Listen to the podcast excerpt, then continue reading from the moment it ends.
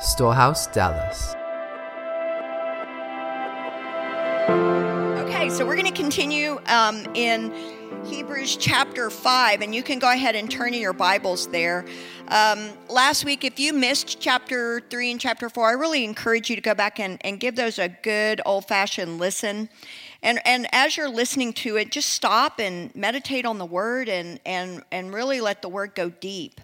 Um, I believe the Lord is really saying something to the body of Christ in this hour through this book. Um, okay, we're going to start in, um, actually, we're going to start in chapter 4, verse 14, because that's how far we got last week. Um, I'm going to read it and then uh, I'm going to teach on it. So follow along. Seeing then that we have a great high priest who has passed through the heavens, Jesus, the Son of God, let us hold fast our confession. For if we do not have a high priest who cannot sympathize with our weaknesses, for we do not have, I'm sorry, let me read that again. For we do not have a high priest who cannot sympathize with our weaknesses, but was in all points tempted as we are, yet without sin. Let us therefore come boldly to the throne of grace, that we may obtain mercy and find grace to help in a time of need. For every high priest taken from among men is appointed for men in things pertaining to God, that he may offer both gifts and sacrifices for sin. He can have compassion on those who are ignorant and going astray, since he himself is also subject to weakness. Because of this, he is required, as, as for the people, so also for himself, to offer sacrifices for sin. And no man takes this honor to himself, but he is but he who is called by God, just as Aaron was. So also Christ did not glorify himself to become high priest, but it was he who said to him, You are my son, today I have begotten you. As he also says in another place, You are a priest forever in according to the order of Melchizedek who, in the days of his flesh, when he had offered up prayers and supplications with vehement cries and tears to him who was able to save him from death, and was heard because of his godly fear. Though he was a son, yet he learned obedience by the things which he suffered. And having been perfected, he became the author of eternal salvation to all who obey him called by God as a high priest according to the order of Melchizedek, of whom we have much to say and hard to explain, since you have become dull of hearing. For though by this time you ought to be teachers, you need someone to teach you again the first principles of the oracles of God, and you have you have come to need milk and not solid food. For everyone who partakes only of milk is skilled in the word of righteousness, for he is a babe. But solid food belongs to those who are of full age, that is, those who by reason of use have their senses exercised to discern both good and evil. So um, I just thank you, Lord, for this word. I thank you, Lord, for chapter five. And I've titled this um, Jesus, our high priest. Um, and so he, he basically summarizes this at the end of chapter five, and he says, Listen, let me just tell you that um, this is going to be a meaty um, exercise for you. This is going to be a meaty word because it's not just the simplicity of the gospel, but I actually expect you now to move beyond the basic principles and we're going to begin to eat meat. Now, for those of you that were here last week, you know that I told you that this is a Hebrew sandwich. And in the first several chapters, he talks about rest, which is bread. And in the last several chapters, he talks about faith, which is also bread. But in the middle of this book, there is some real great, delicious meat. It is like a ribeye sandwich. It is like we have gone to the best barbecue place in Dallas, and it is it is delicious meat. And it's going to feed you and it's going to open us up not just to the basics of the word, but to some real meaty and deep revelation. And so I want to challenge you this morning because a lot of us come to church and we're like, feed me, feed me. But a lot of us are like, I don't necessarily need my mind challenged. I just want the easy, I just want you to give me something that's easy to understand. Um, but I want to challenge you because the Lord said to love Him with all of our minds. And that means that our minds don't stay where they are, but they increase and they grow. And they and we love him with all of our minds going, I want the fullness of all that the word has for me. You know, I don't want to stay as a baby in, in, in the word of God, but I really want to move on to some deep things.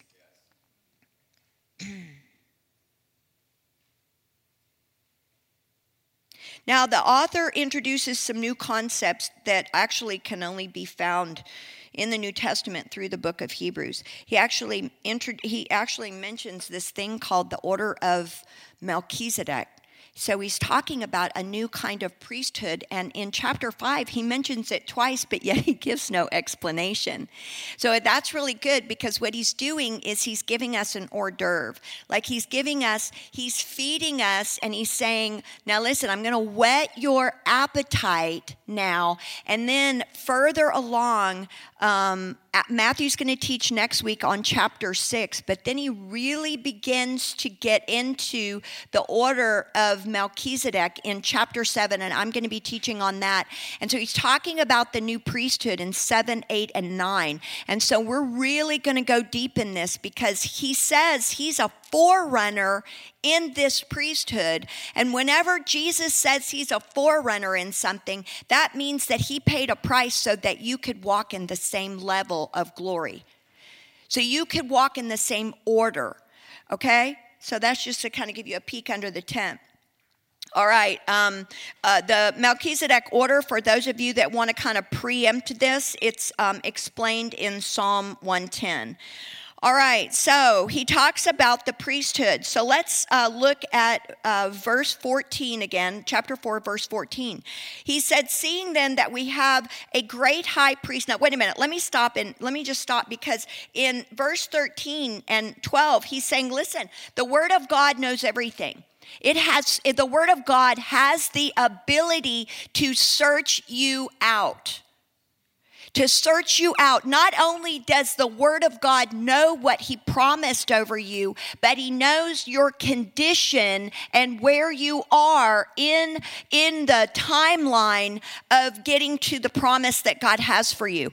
And so the Word of God will search you out. He will find out what your condition is. And He's invested in then getting you to that place because He already knows. He kind of stuck a thermometer in you and said, uh, they don't have a fever. They're not hot enough.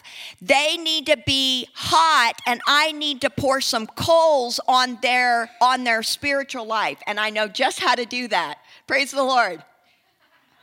Has anybody like you're going along, you're like, oh, I'm loving the Lord, I love the Lord, and and and uh, and you're like, God, I just want more of you, I just want more of you, and all of a sudden somebody comes and like your money goes away, and then you're going, you're on your knees every day, you know, I mean, you're getting hot real fast, right? Amen.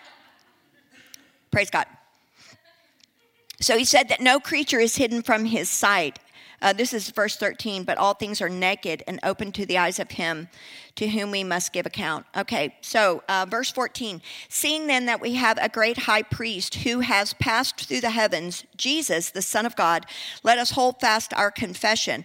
All right, so. Um, so he's he's basically saying the most interesting thing. He's saying now Jesus has become our high priest.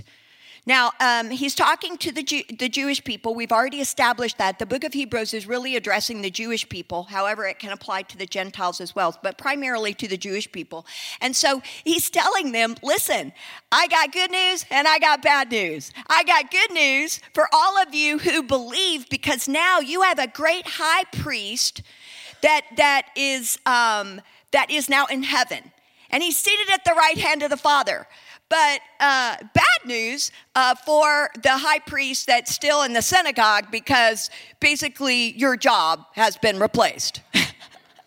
and it reminds me of when Jesus, you know, he's there in front of Caiaphas, who was the high priest, and they were they right before he went to the cross, and and they were they were uh, challenging him and and asking him all of these questions, trying to trying to trap him. And you know, Jesus is thinking to himself, "Yeah, I'm about to have your job." I love that. All right, well, maybe I'm the only one, but anyway. All right, so what was the job of a high priest? So his job was basically to get man and God together, right? And so what he did is he was a man who had to go to God and he had to represent on behalf of the people. So he had to represent the people to God. So he stands before God and he says, Listen, I am here making intercession on behalf of the people. What is the other thing that he did? He also had to relate the people and he had to tell the people all about who God was. Remember, he said to Peter, Peter's like, Show me God. And um, I think it was Peter, it was one of them, Peter, I think. And he said, Show, show me God. Philip, it was Philip. And he said, um, He said, Listen, if you've seen me, me, you've seen God. And so it was it's the high priest's job to then represent God to the people. So he was the vital link between God and man because ordinary man could not approach God. They had to have a priest that could go to God for them. Nobody can approach God unless he is unless we have a priest. And that's the way it was always done. We God set it up that we needed an intermediary between us and God. And, and so there, there would be someone, a link between God and man.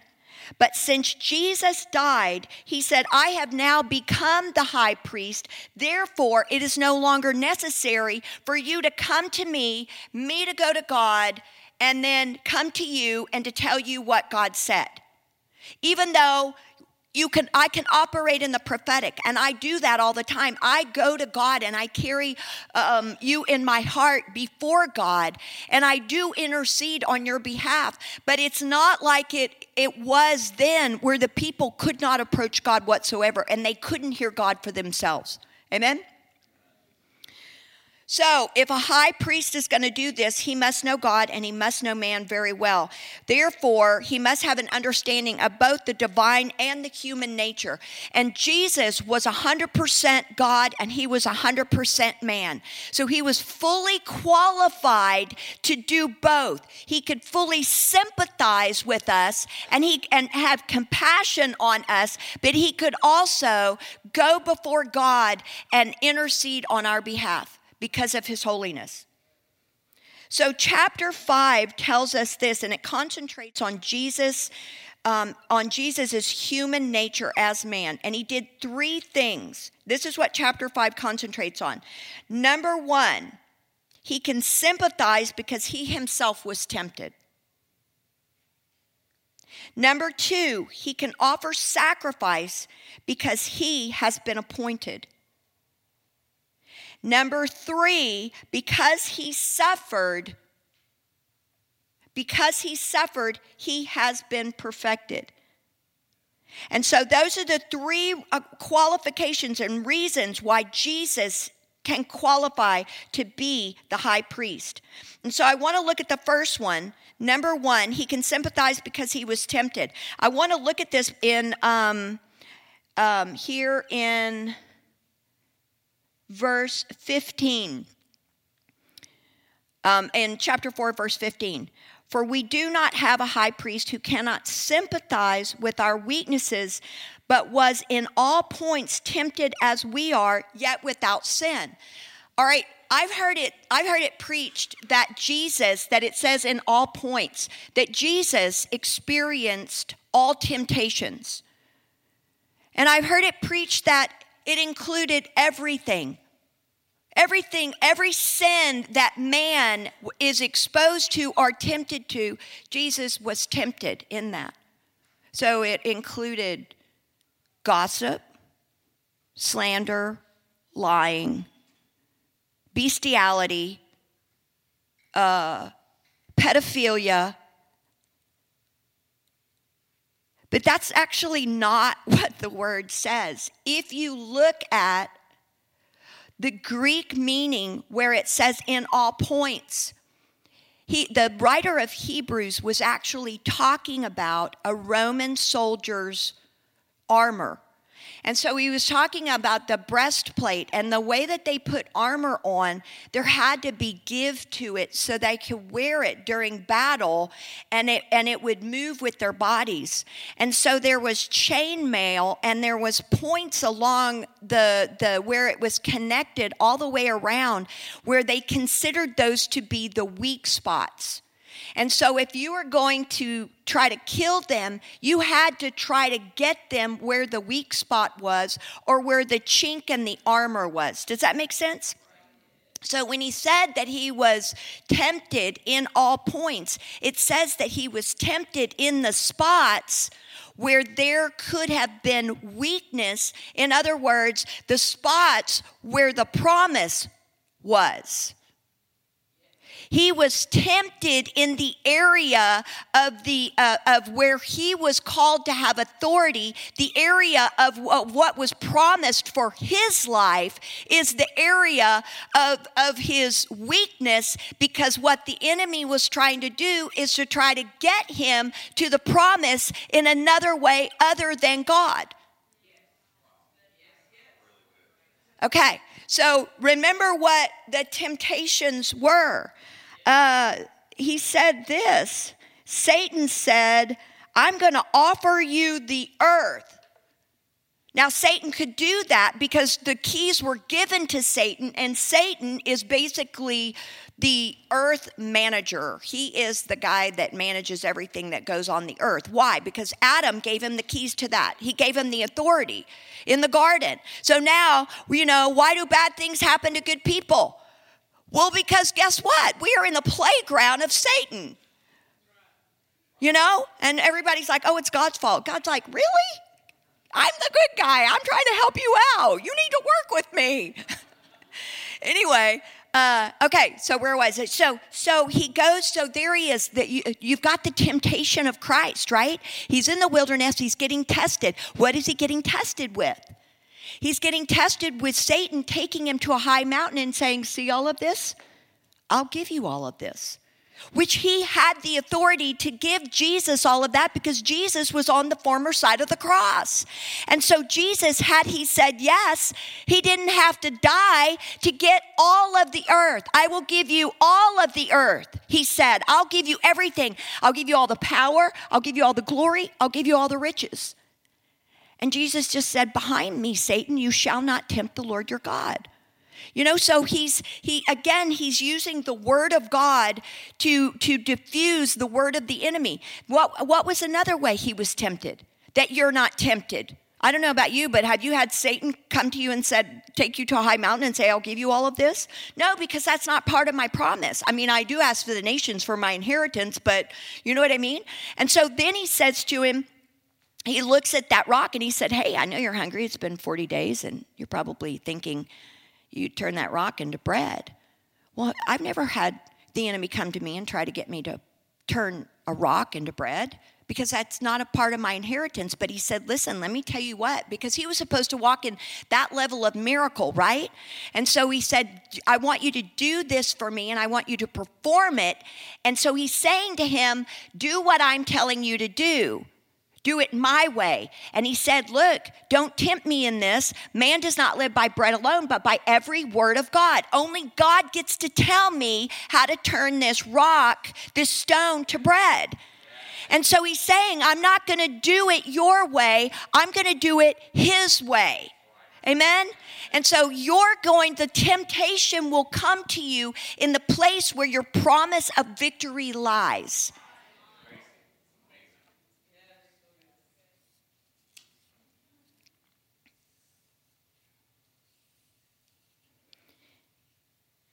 You see, now we can come to a God, and we know this, that understands our temptations because he too was, the, he experienced a pressure of something that he wanted so much.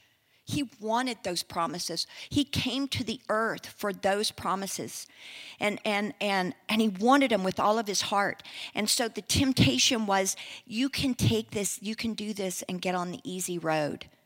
You don't have to die to have this.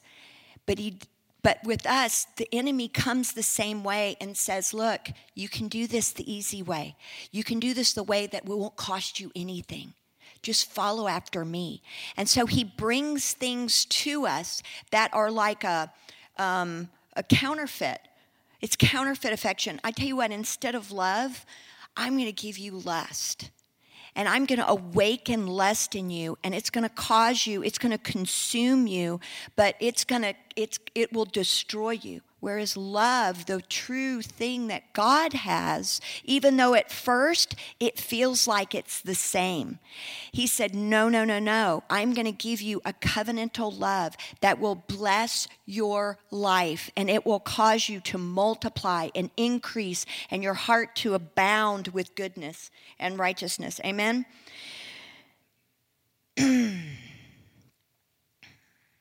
I love this one. Mm, you don't need to be meek, but I'll give you power and authority. But the word says that the meek shall inherit the earth. But, but the enemy says, no, no, don't be meek. Meek is weak. But we're called to be countercultural people where we take dominion in the ways of the kingdom because the the fool the things of God are foolishness to the world. And the way that we function is foolishness to the world but if we'll do it God's way he will raise us up and we'll get everything that he promised but we'll get it the right way and God will get the glory. Amen? All right verse 16 oh no there's not a verse 16 yeah, it was late. I don't know how many of you saw, but um, I'm, I, you know, I've been working on this all week and I'm pulling it all together. And last night, um, um, my little granddaughter Della, she kept coming up to me with her little doll and she was serenading me. And so she was like, la, la, la, and I'm like, I'm like trying to focus, but she's so cute, you know? So, uh, you know, who knows where we'll go today? Oh, yes, verse 16 in chapter 4. Okay. Let us therefore come boldly to the throne of grace that we may obtain mercy and find grace in our help of need. And again, we no longer need a high priest, and, and uh, including in Catholicism, you don't need somebody to stand between you and God anymore. And that's the beauty of it. Every single one of us, and as we go along, are called to be priests of the Most High God. Woo! This is such good news. The veil was torn. He's the high priest, but we get to function in the same order that he did. And, and we get to have the same kind, the same level of intimacy, the same level of nearness with his presence. So scripture says that um, we should have confidence and go boldly, you know, and be of good cheer because Jesus said, Listen, you don't need to worry about it because I've overcome the world. And, and because I overcome the world, you know that you're going to be able to come overcome the world if you are in me. And so I love that because I know that there are times when, you know, I may have stumbled or I may have fallen or you may have stumbled or you may have fallen. And it's like one step back or two steps back, one step forward, two step, one step back, two step forward, however it goes with you. It's like country music, you know? John and I tried a country dance, and it is such an interesting thing to watch, right, baby? it is a beautiful thing. Uh, anyway, so he keeps saying, "Stop leading," and I, I'm never mind. I'm trying. um, So, yeah, going boldly before the throne of grace, we can run to him. We can run to him. He's like, I understand. I get you. I get it. I was there. I know. I understand.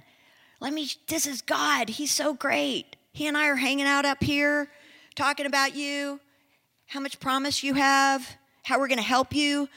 All right, so let's let's uh, read about number two. The second reason he can offer sacrifice because he has been appointed. All right, so um, it says that he is appointed for men and called by God. Um, so let me read uh, verse 1, chapter 5, verse 1. For every high priest taken from among men is appointed for men in things pertaining to God, that he may offer both gifts and sacrifices for sin. And then verse 4 and no man takes this honor to himself, but he who is called by God, just as Aaron was. So Aaron was appointed as a servant, but Jesus was appointed as a son. Amen. So they both offer sacrifices for sin, but I have you have to know this. But Aaron not only was offering sacrifices for the sin of the people, he was also offering sacrifices for his own sin. But Jesus was sinless and never sinned, so therefore Jesus is only offering sacrifices for our sin, not his own. And Jesus was the perfected priesthood because he never sinned. He actually had a balanced approach to sin. and it's really interesting about this because a lot of times in the pastorate or whatever, when we have no sin in a particular area, we almost, or some people have no grace. Some of the leadership of the church, they have no grace for that sin. And they're very uh, condemning in the, their approach to it. And then in the areas that they do struggle in sin, there's almost like a don't worry about it attitude or a hyper graced attitude about that particular sin. So, in a way, the, the earthly priesthood was um, was defective because it left there was an imbalance in it but jesus because he never sinned he actually had so much balance so the the woman that was caught in adultery he came to her with so much compassion and said you know, I've run off all of those who are judging you. I don't judge you. But then he really brought a very uh, strong approach and said, But sin no more. I'll have compassion on you, but don't do this. And is he saying, Don't do this? Because he's judging her. No, he's saying, don't do this because the end result will be really bad for you and I love you and I have compassion on you and I have mercy on you and I'm trying to help you lead a wonderful life. Because sin for a season is pleasurable, but it will devour you at the end of the story. All right, number three, the number third reason, because he has suffered, he has been perfected. So I'm going to read um, of chapter 5, verse 8 and 9. Though he was a son, yet he learned obedience by the things which he suffered. And having been perfected, he became the author of eternal salvation to all who obey him. Now, it's really interesting, um, these two verses, because he learned obedience by what he suffered, and he authored eternal salvation. Now, think about that for a minute.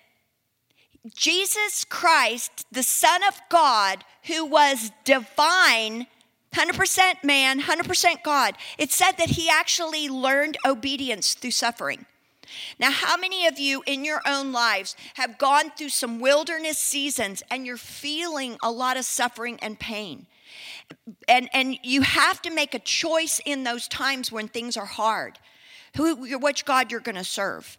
Because that's in the place where you get tempted you're going to have to decide if you're going to be obedient to the word of god or you're going to be obedient to either ungodly beliefs or your emotions.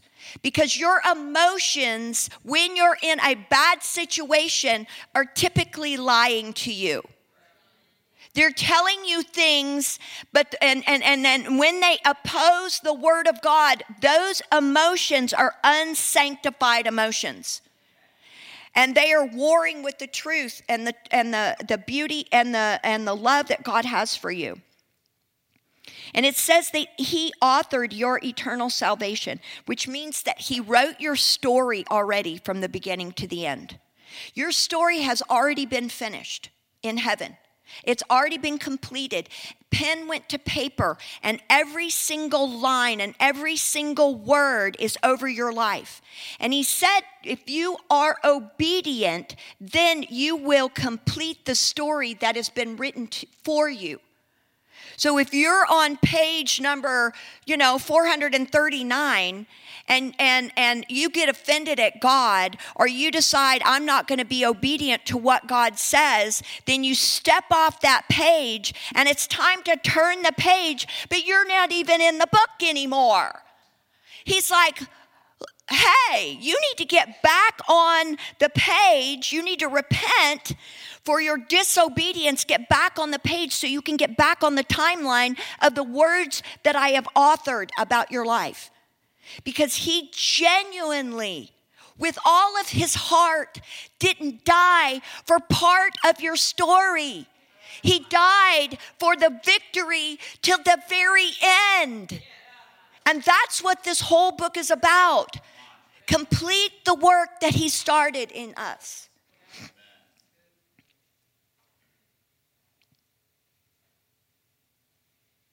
Whew.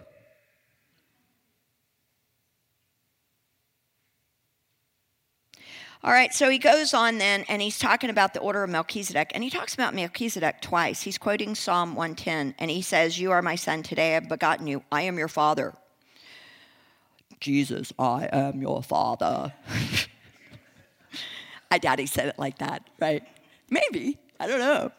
That would have been kind of cool. um, but he said this, he's, and he's setting it up. This is what he's doing. He's setting it up. He's talking about the Melchizedek priesthood.